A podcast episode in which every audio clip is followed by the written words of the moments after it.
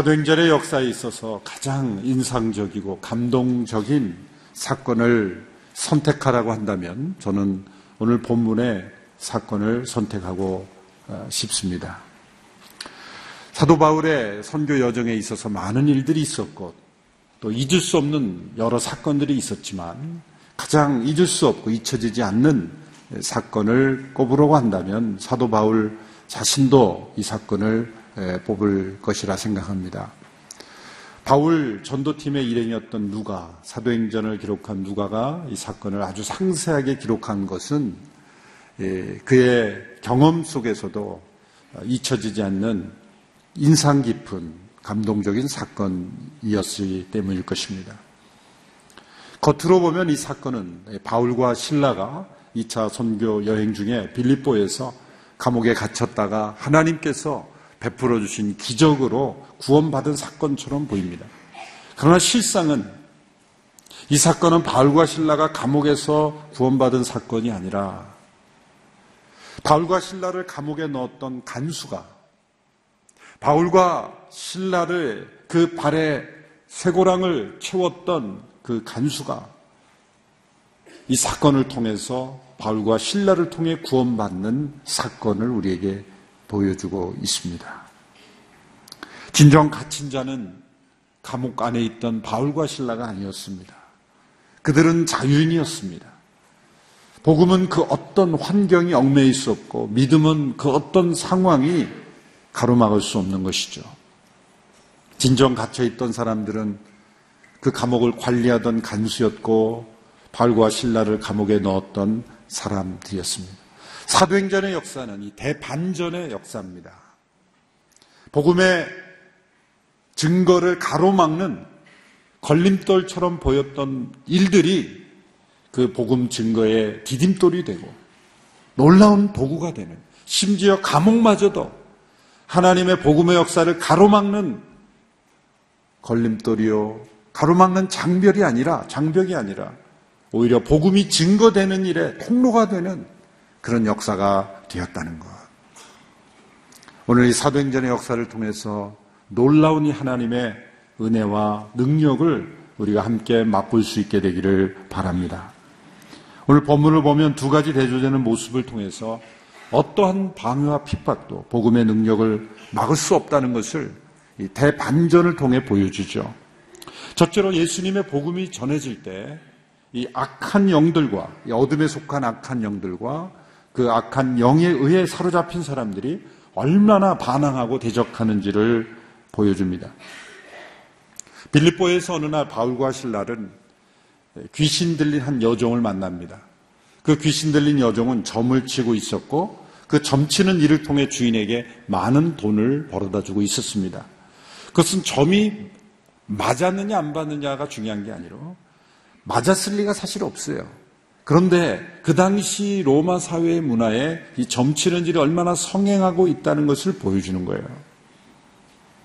우리나라에도 여전히 많은 점집이 있습니다만 한때는 이 다방보다도 더 점집이 많았다. 교회 숫자보다도 점집이 더 많았던 시대가 있었죠. 교회 숫자가 더 많이 증가돼서 지금은 좀 숫자는 정확하게 모르겠습니다만 교회가 너무 많다라고 그렇게 좀 불평하고 비판하는 분들도 있습니다만 무분별하게 난립하는 거는 좀 문제가 있을 수 있겠지만 점집보다 적어서야 되겠습니까? 점집 많은 것은 아무런 문제의식이 없고 교회 많다 이거 안 됩니다. 그렇죠. 점집이 줄고 교회가 관실하게 많아지는 것이 우리의 소원이 되어야 될 줄로 믿습니다. 하나님 없는 영혼은 마치 비어있는 집과 같아서 악한 영이 반드시 들어오는 거죠. 하나님을 섬겨야 될 영혼이 하나님을 섬기지 않을 때는 이 세상에 악한 영들이 사로잡게 되어 있는 것입니다.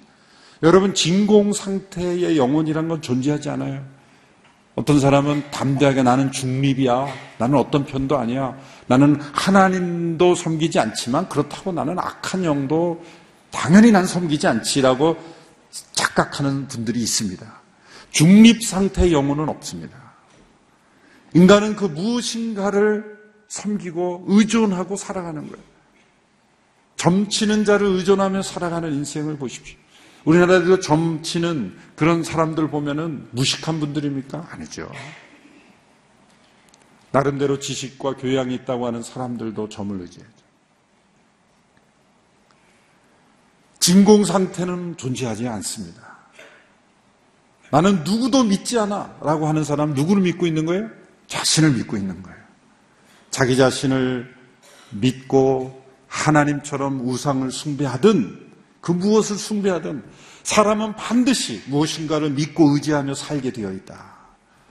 라고 한다면 하나님 없는 영혼은 반드시 우상을 섬기게 되어 있고 세상의 악령에 사로잡히는 그런 위험성이 많이 있다는 것이죠.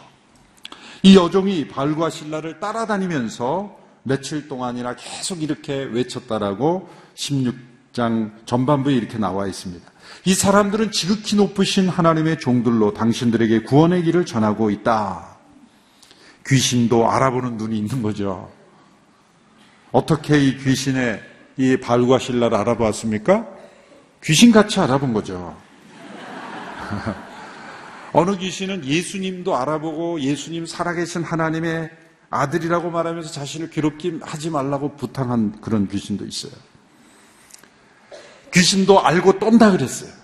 그런데 아는 것과 믿는 것, 순종하는 것은 다른 겁니다. 귀신도 예수님의 정체를 알았어요. 그러나 예수님 믿고 순종했습니까? 아니죠. 회개했습니까? 아니죠. 여러분, 많이 아는 것이 올바로 믿는 것이 아닙니다. 아는 것과 믿고 순종하는 것은 별개일 수 있어요. 많이 알고도 전혀 안 믿을 수 있고 순종하지 않을 수도 있는 거예요. 그런데 이 귀신이 계속 이렇게 따라다니며 말하는 것은 도움이 되는 것이 아니라 교묘한 방해였다는 것을 보여주고 있습니다. 말 자체는 틀린 말이 아니죠. 그런데 그 말을 하는 이가 귀신 들린 이였기 때문에 그 진정성이 훼손되고 의심되는 말이 되는 것입니다. 귀신이 그렇게 하지 말아도 그렇게 말하지 않아도 사람들이 복음을 듣고 변화되면 아 이들은 정말 살아계신 하나님의 종들이구나. 이들은 진정한 복음을 정하고 있구나라는 것을 자연히 알게 되는 거죠. 귀신이 그렇게 말해 주어야 되는 것은 아닌 것입니다. 교묘한 전략, 방해 전략인 것입니다. 바울은 예수 그리스도의 이름으로 귀신을 내어 쫓았습니다. 예수님의 이름이 선포되면 악령의 지배가 얼마나 쉽게 무너지는지를 우리에게 보여주는 것입니다. 한 가련한 소녀의 인생을 사냥하며 지배하던 악령이 예수님의 권세에 의해서 추방되었습니다. 그런데 그 악한 영이 떠나자 또 다른 저항 세력이 등장했죠. 이 귀신 들린 여정이 온전해지자 그 여종을 이용해서 돈을 벌던 주인들이 거짓으로 바울과 신라를 고소하게 됩니다.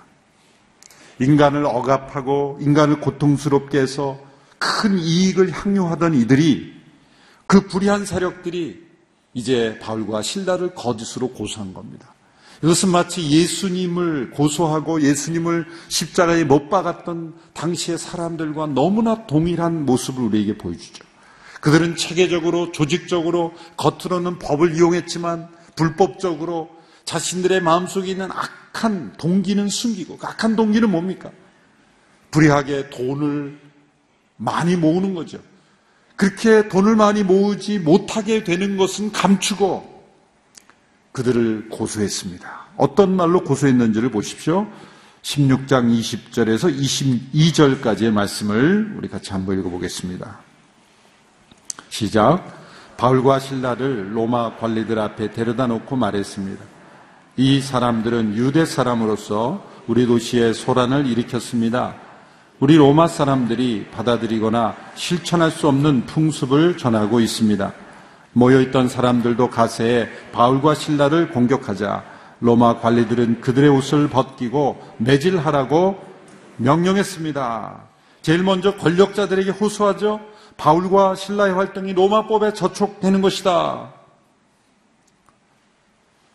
이 유대 사람들이 로마 사람들이 받아들일 수 없는 풍습을 전하고 있다.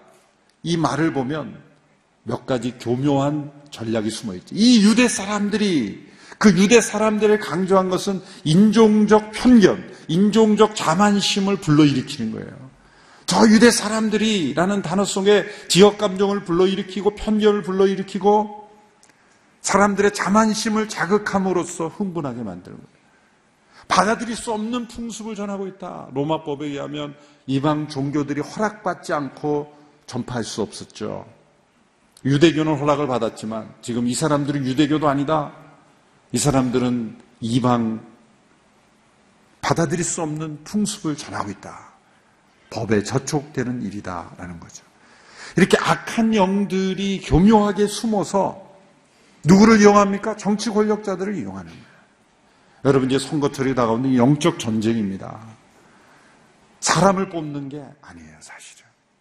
엄청난 영적 세력, 어떤 영적 세력을 우리가 지지하고 선택할 것이냐. 정말 기도하면서 믿음의 사람, 온전한 사람, 진리 안에 서 있는 사람을 우리 성도들이 선택해야 이 나라가 올바로 되는 거예요. 보세요, 이 그 교활하고 영리한 이 소수의 탐욕에 가득한 사람들이 이 로마 권력자들을 어떻게 이용합니까? 그들 안에 있는 반유대주의 인족적 자만심을 불러일으켜서 거짓 왜곡해서 그들의 편협한 생각에 불을 지른 거죠. 여러분이 바울과 신라가 로마 관리들에게 매를 맞고 감옥에 던져진 것은 어떤 이유입니까? 악한 일입니까? 선한 일입니까? 선한 일이죠. 귀신 들린 여종을 고쳐준 일이었기 때문이에요. 이렇게 지극히 선한 일을 하고도 이렇게 악한 취급을 받는 데는 보면 세 영역의 사람, 분류의 사람들이 연합하였기 때문이에요. 제일 먼저 거짓으로 사회를 혼란시키는 악한 영이 있죠. 보이지 않죠? 두 번째는 거짓된 정보에 쉽게 넘어가는 이 비겁하고 비양심적인 지도자들이 있습니다. 그리고 편견에 사로잡혀서 군중 심리에 쉽게 넘어가는 무지한 대중들. 이런 악한 영들, 그리고 비겁하고 거짓 정보에 쉽게 넘어가는 이런 권력자들, 그리고 쉽게 군중 심리에 넘어가는 무지한 사람들. 이런 새 영역의 사람들이 다 합쳐져서 바울과 신라를 귀신 들리 여정을 자유케 해주고 영적인 능력이 나타나고 사람을 선하게 변화시켜 주는 일을 매질하고 감옥에 넣었던 거예요. 이건 무엇을 보여줍니까? 마치 예수님께서 십자가에 못 박히게 된 고난과 죽음의 여정을 그대로 보여주죠. 악한 영에 사로잡힌 유대 지도자들의 거짓된 고소가 있었고 본디오 빌라도와 헤롯의 그 비겁하고 비양심적인 결정이 있었고 예수님을 십자가에 못 박으라고 바라바 살인자를 내어주고 지극히 선하신 예수님을 못 박으라고 외쳤던 무지한 대중들 다 하나가 되어서 이런 일들이 일어나게 되는 것입니다. 여러분이 세상을 장악하고 있는 악한 영들은 복음이 전해지는 것을 어떻게 해서든지 막으려고 합니다. 어둠이 떠나가면 그 어둠의 기생에서 살아가는 이들이 이익이 없어지기 때문이죠. 복음의 역사를 거짓된 말들로 왜곡합니다. 저 북한을 보십시오. 그 북한의 굶주린 사람들을 돕고 수많은 원조를 해줬던 그 선교사 사역자들을 체제를 전복시키려한다는 이유로 누명을 씌워서 가둬놓고 다 바로 이런 불의한 모습들 아닙니까? 복음의 역사를 가로막는 거예요, 사실은. 실제로 그 힘없는 분들이 어떻게 체제를 전복시키겠어요? 그분들이 들어온 이유가 복음의 증거라는 그리고 하나님의 나라의 역사라는 것을 아는 거예요. 악한 영들도 압니다. 그러니까 잡아가두고 죽이려고 하는 거예요. 복음의 역사를 가로막는 하는 거죠. 거짓되고 왜곡된 그러한 비양심적인 모습들이죠. 복음이 전해지는 일에 있어서 강렬한 복음의 역사가 나타날수록 이런 역사들이 언제나 함께 나타났다는 것이 사도행전의 역사입니다. 그런데 중요한 것은 예수님이 그렇게 억울하고 거짓 누명으로 비겁한 사람들에 의해서 무지한 편견에 사로잡힌 사람들에 의해서 고난당하시고 십자가에 죽으셨지만 십자가로 끝났다면 십자가가 억울한 사건으로 끝났다면 십자가가 세상의 악한 영들의 승리로 끝났다면 세상에 희망은 없는 것이죠. 하나님은 살아계시지 않는 것이죠. 그러나 하나님은 살아계십니다. 예수님은 십자가에서 부활하셨습니다. 그 모든 거짓이 드러났습니다. 불의함이 예수님이 부활하심으로 무너진 거죠. 예수님께서 3일 만에 부활하시며 그 능력을 보여주셨듯이 바울과 신라에게도 놀라운 생명 역사가 나타나죠. 이것이 부활의 생명이 있는 사람들에게서 나타나는 역사입니다. 역전의 역사입니다. 대반전의 역사가 나타나는 것이죠. 육신은 매어도 복음은 매어 있지 않다는 것을 보여주는 것입니다. 오히려 육신이 매일 때 복음은 더욱 살아 역사하는 것을 보여줍니다. 여러분 믿으시기 바랍니다. 거짓은 결코 진리를 이기지 못합니다. 오늘 본문에 보십시오. 바울과 신라가 온몸이 찢어질 정도로 심하게 매맞고 어두운 감옥에 던져졌을 때 그날 밤 바울과 신라가 무슨 일을 했는지를 자세하게 기록하고 있습니다. 오늘 본문 25절, 26절의 말씀을 같이 읽겠습니다. 시작. 한밤중쯤 됐을 때 바울과 신라가 기도하며 하나님께 찬송을 부르자 다른 죄수들이 귀 기울여 듣고 있었습니다. 그런데 갑자기 큰 지진이 일어나 감옥이 기반부터 흔들렸습니다. 곧바로 감옥 문이 열리고 죄수들을 묶고 있던 쇠사들도 다 풀렸습니다. 바울과 신라는 그날 밤 기도하고 찬송했습니다. 놀라운 일이에요. 이 모습이 얼마나 아름답고 이 모습이 얼마나 그 말씀 속에 반짝입니까? 이들이 기도하고 찬송하는 우리처럼 이렇게 편안한 좋은 환경에서 자유롭게 기도하고 찬송한 것이 아닙니다. 심하게 매를 맞고 후에 고린도후서에 보면 그가 얼마나 고통당했는지를 고린도서 12장에서 고백하죠. 바로 이 경험이에요. 아마 그 채찍은 그 예수님을 몸을 그 살점이 떨어져 나가듯이 채찍으로 때렸을 거예요.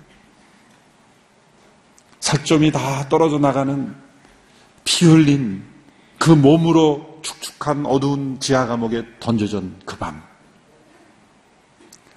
그들의 입에서 흘러나오는 것은 신음소리가 아니었습니다. 원통함을 호소하는 소리도 아니었습니다.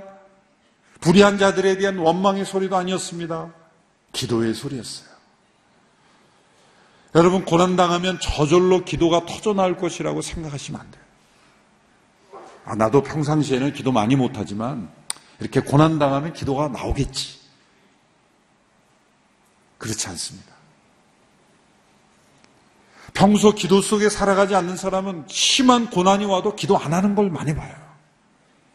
여전히 자신을 의지하고 고난 속에서도 기도로 고난을 뚫고 나가려고 하기보다는 세상적인 방법과 자신을 의지하며 뚫고 나가려고 하는 모습들이 보입니다. 고난 속에서 기도가 흘러나오는 것은 그 안에 살아있는 생명의 신앙이 기도의 능력이 있을 때 기도가 흘러나오는 거예요. 바울과 신라의 입술에서 기도가 흘러나죠. 물론 하나님의 도우심을 구한 것이 그 기도였을 겁니다. 요셉이 감옥에 억울하게 갇혔지만 하나님이 함께 하신 것처럼 하나님 요셉과 함께 하신 하나님 우리에게도 함께 해 주십시오. 기도했을 겁니다. 그들이 감옥에 갇힘으로 복음 증거가 막히지 않고 도리어 복음의 증거되는 일에 쓰임 받게 해달라고 기도했을 거예요. 자신들의 고통을 잘 감당하게 해달라고 기도했을 거예요. 승리하게 해달라고 기도했을 겁니다. 그리고 저는 그렇게 믿습니다. 바울과 신라가 자신들을 불의하게 감옥에 집어넣었던 이들을 위해서도 기도하고 축복했다고 믿습니다. 그런 기도로 보내죠. 그런데 그들은 거기서 멈추지 않았어요. 기도만 한 것이 아니라 찬송도 했어요. 찬송은 기도보다 더 하나님 가까이 나간 겁니다. 기도는 하나님의 도움을 구하는 요청이었을 겁니다. 그러나 찬송은 하나님께서 그들을 도와주시지 않을지라도 우리는 하나님께 감사하고 하나님을 높여드립니다. 다니엘의 기도처럼 그리 아니하실지라도 그게 찬송이에요. 하박국의 기도처럼 무화과 나무에 소출이 없고 우리의 양이 없고 외양간에 소가 없고 그 하나님께서 우리를 축복하시지 않아도 우리는 하나님을 경배하고 찬양합니다. 그것이 찬양과 찬송의 능력이에요. 그들은 속으로 중얼거리며 찬송하지 않았다 그랬어요. 다른 죄수들이 들릴 정도로 큰 소리로 찬송했다 그랬어요. 힘 있는 찬송이었습니다. 잠 잘 자고 밥 잘 먹고 편안한 환경에서 힘을 얻어서 힘차게 부르는 찬송이 아니라 두들겨 맞고 감옥에 쳐넣어져 있는 데서 큰 소리로 찬송을 부른 거예요. 이것은 진정한 영적 생명력의 최고봉이에요. 쉬지 말고 기도하라, 범사에 감사하라. 그리고 어떤 상황에서도 하나님을 찬송하는 것. 이것이 영적 생활의 최고 영역이에요. 기도하고 그들은 찬송했어요. 예수님께서 찬송했다라는 성경 구절이 딱 한 구절 나옵니다. 복음서에서. 제자들과 함께 찬송하신. 그 구절이 어디에 나옵니까? 예수님께서 감남산으로 올라가신. 이제 유다에게 배신을 받고 고난받는 여정으로 들어가기 직전에 제자들과 함께 찬송을 부르신 거예요. 기적이 일어났을 때 찬송이 부른 게 아니에요. 고난이 끝났을 때 찬송하는 것은 쉽습니다. 할렐루야. 하나님이 고난을 끝나게 해주셨군요. 그런데 고난의 한복판에서 앞이 보이지 않고 이 고난의 터널이 언제 끝날지도 모르는 상황에서 찬송하는 것은 믿음의 행동인 것입니다. 여러분, 찬송은 내 기분으로 하는 것이 아니라 믿음으로 하는 것입니다. 내 문제가 해결돼서 하는 게 아니라 하나님께서 해결해 주시지 않으시랄까도 하나님은 선하신 분이십니다. 하나님은 찬양받기에 합당하신 분입니다. 이것이 찬송이죠. 이렇게 고난 중에 기도하고 찬송할 때 하나님의 역사가 나타나는 거죠. 하나님의 역사를 만들어내기 위해서 내가 기도하고 찬송한다. 그 순서는 잘못된 거예요. 하나님이 어떤 역사를 이루실지 난 모르지만 그렇지만 찬송합니다. 그게 올바른 태도입니다. 내가 이렇게 찬송하면 하나님 옥문을 열어주시겠지? 바울과 신라가 그런 계산을 하지고 찬송한 것이 아니죠. 자신들의 저한 이 형편 속에서 다 이해할 수 없지만 우리는 하나님을 찬송합니다. 하나님이 이 상황을 주관하고 계십니다. 그렇게 기도하고 찬송한 거예요. 이 모습이 우리에게 얼마나 아름다운 모습입니까? 이것이 사도행전적 영성이요. 사도행전의 역사를 보여줬던 믿음의 사람들의 모습이에요. 그들은 아마 예수님의 말씀을 기억하고 있었을 것으로 생각합니다. 마태복음 5장 11절 12절 예수님이 이런 말씀을 주셨죠. 같이 읽어보겠습니다. 시작. 복되도다 나 때문에 사람들의 모욕과 핍박과 터무니없는 온갖 비난을 받는 너희들은 기뻐하고 즐거워하라. 하늘에서 너희들의 상이 크다. 너희들보다 먼저 살았던 예언자들도 그런 핍박을 당했다. 기뻐하고 즐거워하라. 그래서 발과 신라의 찬송은 기뻐하고 즐거워하는 찬송이었을 것으로 믿습니다. 여러분, 고난이 없는 것은 복이죠. 분명히 고난이 없는 것은 복입니다. 그런데 더 큰 복은 이해할 수 없는 고난 속에서도 기도하고 찬송할 수 있는 것은 더 큰 복입니다. 그러나 그보다 더 큰 가장 큰 복이 있어요. 그것은 이해할 수 없는 고난이 끝나는 기적의 축복 속에서도 그것을 나를 위한 이기적인 기회가 아니라 다른 영혼을 위한 구원의 기회로 생각할 수 있다는 것이 가장 큰 복입니다. 바울과 신라가 기도하고 찬송했을 때 지진이 일어났죠. 그 감옥의 기반이 흔들리고 감옥문이 열리고 제수들을 묶고 있던 쇠고랑들이 다 풀렸습니다. 놀라운 기적이 일어났죠. 영화 같은 데서 보면은 뭐 벽이 감옥이 무너지고 뭐 작고가 풀리고 그러면은 다 제수들이 이제 도망가는 거죠. 그런 모습이 연상되는 순간이었어요. 발과 신라를 하나님께서 풀어주시고 이제 나가라 자유인이다 그렇게 열어주시는 것처럼 보였습니다. 그 놀라운 것은 발과 신라가 그 옥문이 열리고 그리고 그들을 찾던 쇠사슬이 끊어진 것을 도망의 기회, 자유의 기회라고 생각하지 않고 또 다른 영혼의 구원의 기회요, 전도의 기회로 생각했다는 거예요. 얼마나 큰 축복입니까? 지진이 일어나서 감옥문이 열렸을 때 그 감옥을 지키던 간수의 반응이 나오죠. 자결하려고 했다. 스스로 자살을 하려고 했다는 거죠. 왜 그럴까요? 그 당시에 법을 잘 알았기 때문이죠.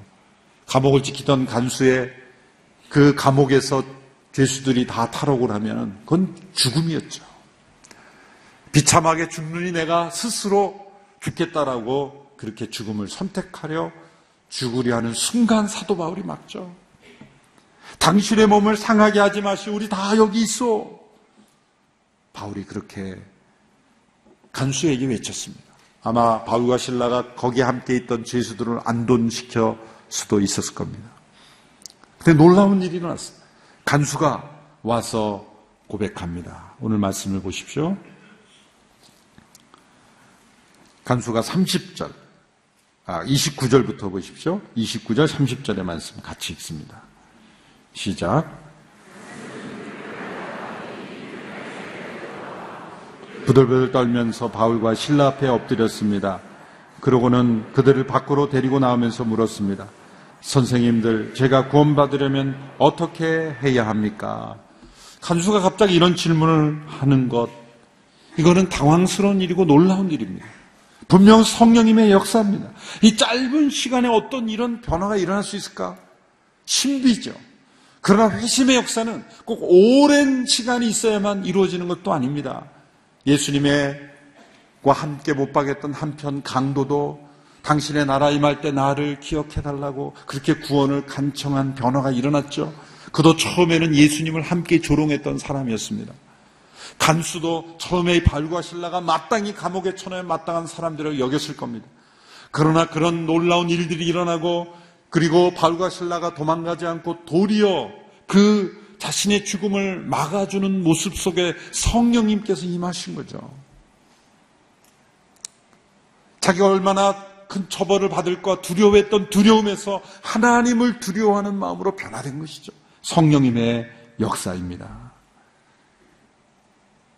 한순간에 성령님께서 임하시면 가장 짧은 순간에도 회심 역사가 일어날 수 있음을 믿습니다.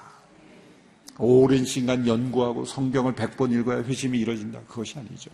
단 한 구절의 말씀, 단 한 단어의 말씀으로도 그리고 한순간의 사건으로도 사람은 이렇게 구원에 대한 관심 있는 사람으로 변화될 수 있어요. 이 사람이 뭐라고 질문합니까? 어떻게 해야 구원을 얻을 수 있겠습니까? 이 놀라운 질문이죠. 그는 구원에 대한 관심을 가지기 시작했습니다. 예전에는 전혀 상관없는 구원이고 구원이든 10원이든 전혀 관심을 기울이지 않는 그런 사람이었지만 지금 이 순간 내가 가장 관심을 기울여야 될 문제로 그의 영혼 속에 찾아온 거예요. 성령님이 임하실 때는 나는 구원받아야 하는 존재라는 것을 깨닫게 되는 거예요. 나에게는 구원이 필요한 존재라는 것을 깊이 깨닫는 것이 성령의 역사예요. 그리고 성령 역사는 자기 자신의 영혼에 대한 관심을 갖는 거예요. 이건 이기적인 욕망이 아니라 세상 사람들을 보면 세상 돌아가는 거에 큰뭐 관심이 많아요. 이렇다 저렇다 다른 사람 이렇다 저렇다 관심 많은데 실상은 자기 자신의 영혼에 대한 관심은 없어요.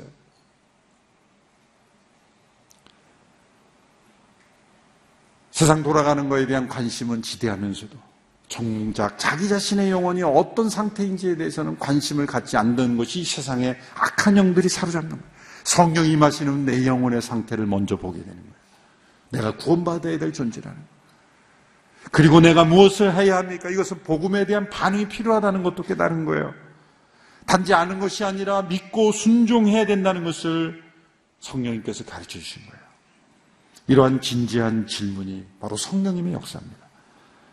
이런 대답, 질문에 바울과 신라가 대답합니다. 31절, 32절. 같이 읽습니다. 시작. 그들이 대답했습니다. 주 예수를 믿으시오. 그러면 당신과 당신의 집안이 구원을 얻을 받을 것입니다.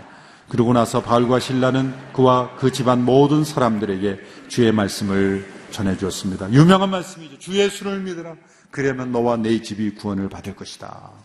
여기서 내 집이라는 것이 오이코스라는 헬라어는 가, 혈육적인 가족만이 아니라 그 집안에 함께 사는 모든 이들, 뭐 일하는 사람도 있을 수 있고 또 심지어는 여러분의 수첩에 가장 가까운 친구들, 여러분의 수첩에 꼭 기록되어 있는 여러분의 핸드폰에 저장되어 있는 사람들인데 누군지 모르는 사람이 아니라 아는 사람. 전화 오면 아, 이 사람 누군지 아는 사람까지를 다 포함한 것이 오이코스. 여러분의 관계망 속에 있는 사람들이 다 그 오이코스의 소당관. 주 예수를 믿으면 자신만이 아니라 그, 그 사람의 관계 속에 있는 사람들도 함께 구원받게 되는 놀라운 역사가 일어나는 거예요. 자동적인 것은 아닙니다. 그러나 반드시 그런 영향력이 일어나게 돼요. 진실로 한 영혼이 예수님을 바로 믿게 되면 그 주변의 모든 사람들이 함께 영향을 받게 되는 거예요. 감옥의 간수가 세례받고 그리고 그의 모든 그 집안 사람들을 구원받게 하며 세례받게 하죠. 너무나 극적인 아름다운 장면입니다. 33절, 34절의 말씀을 읽어보겠습니다. 시작. 그날 밤 그 시간에 간수는 그들을 데려다가 상처 부위를 씻어 주었습니다. 그러고는 당장 그와 온 가족이 세례를 받았습니다. 간수는 그들을 자기 집으로 데려가 음식을 대접했습니다. 그는 자신과 온 가족이 하나님을 믿게 된 것으로 인해 기쁨이 가득했습니다. 여기에 보면 아름다운 모습은 간수가 바울과 신라의 그 상처를 씻어주죠. 그런데 바울과 신라를 씻겨주며 동시에 자는 죄 씻음을, 자신은 죄 씻음을 받아요. 서로 씻겨주는 거예요. 바울과 신라를 씻겨준 그 물로 자신은 세례를 받는 씻음을 받는 거예요. 상호적으로 씻음을 받는 거예요. 아이러니는 간수가 죄수들로부터 구원받고 온전해지는 거예요. 아름다운 모습입니다. 그리고 그들에게 식사를 대접하고 그 구원의 잔치성, 기쁨이 충만한 모습을 보여줍니다. 본문의 사건으로 구원받은 사건은 틀림없이 빌립보 교회의 중요한 일꾼이 되었을 겁니다. 그렇다면 지난주에 만났던 루디아 그리고 귀신 들린 여종이 자유케 된 그 어린 소녀 그리고 그 감옥의 간수 이 세 사람이 빌립보 교회의 가장 중요한 초기 멤버가 되는 겁니다. 이 사람들은 인종도 다르고 사회적 배경도 다르고 문화적 다르고 삶의 수준도 다 다릅니다. 그러나 이들이 하나가 되는 아름다운 교회가 탄생하게 되는 것이죠. 갈라디아 3장 28절의 말씀처럼 유대인이나 헬라인이나 종이나 자유인이나 남자나 여자나 다 그리스도 예수 안에서 하나인 새로운 사회가 탄생하는 복음은 어떤 차이도 넘어서고 어떤 장벽도 넘어서서 하나 되게 하는 것입니다. 오늘 이 복음의 능력은 최악의 상황에 있었던 그들을 정말 아름다운 축복의 변화를 만들어내었습니다. 그러나 복음이 전해질 때 때로는 최선의 행동을 하고도 최악의 상황에 떨어질 수 있다는 거예요. 그렇지만 하나님의 역사는 반드시 그들을 다시 역전시켜서 대반전의 역사를 반드시 이루어 주신다. 북한에서 핍박받는 지하교회 성도들도 이런 대반전의 역사를 체험할 줄로 믿습니다. 최악의 상황에 있는 그들 가운데도 하나님께서 기도하고 찬송하는 그들의 기도를 들으시고 놀라운 반전을 사도행전의 역사를 반드시 이루실 줄로 믿습니다. 복음의 능력은 세상이 막을 수 없습니다. 반드시 하늘의 기적과 능력을 가져오게 될 줄로 믿습니다. 기도하고 찬송하십시오. 그것이 상황을 바뀔 뿐만 아니라 하나님의 능력을 체험하는 비결인 것입니다. 기도하겠습니다. 감옥에서 기도하고 찬송하며 살아계신 하나님의 역사를 체험했던 바울과 신라의 믿음과 그 영성과 그 아름다운 모습을 우리도 함께 본받기를 원합니다. 복음의, 복음을 가로막으려고 했던 이 세상의 악한 영들의 세력이 모두 무너질 줄로 믿습니다. 복음의 역사가 능력 있게 증거될 줄로 믿습니다. 낙심치 아니하고 포기하지 아니하고 어떠한 상황 속에서도 기도하고 찬송하며 나가는 우리 모두가 되게 하여 주옵소서. 예수님의 이름으로 기도하옵나이다. 아멘.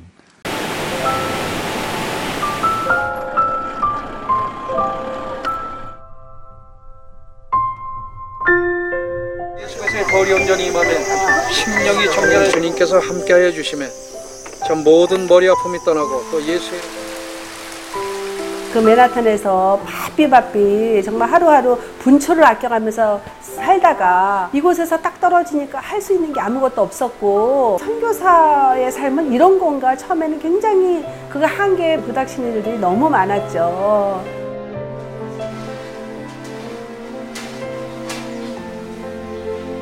하나님 내가 왜 여기 있죠? 외로운데? 아, 그러니까 하나님께서 그냥 너는 거기 있음으로써 내가 어떻게 하는 거를 어, 너는 그냥 보기만 하면 돼. 너는 그냥 거기 있는 것이 선교사야.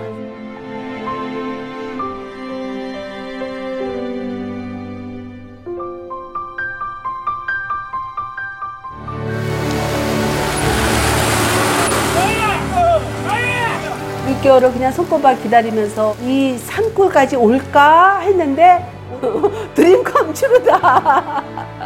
네, 정말 좋았어요.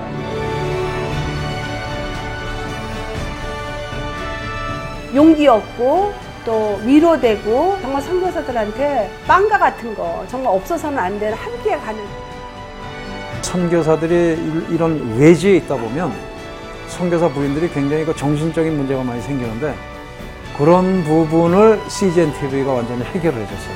이 CGN TV도 사실 크게 저에게 동력자가 돼준 거예요. 온 세상을 위한 복음의 통로 세상을 섬기는 방송 CGN TV 감사합니다. 사랑합니다.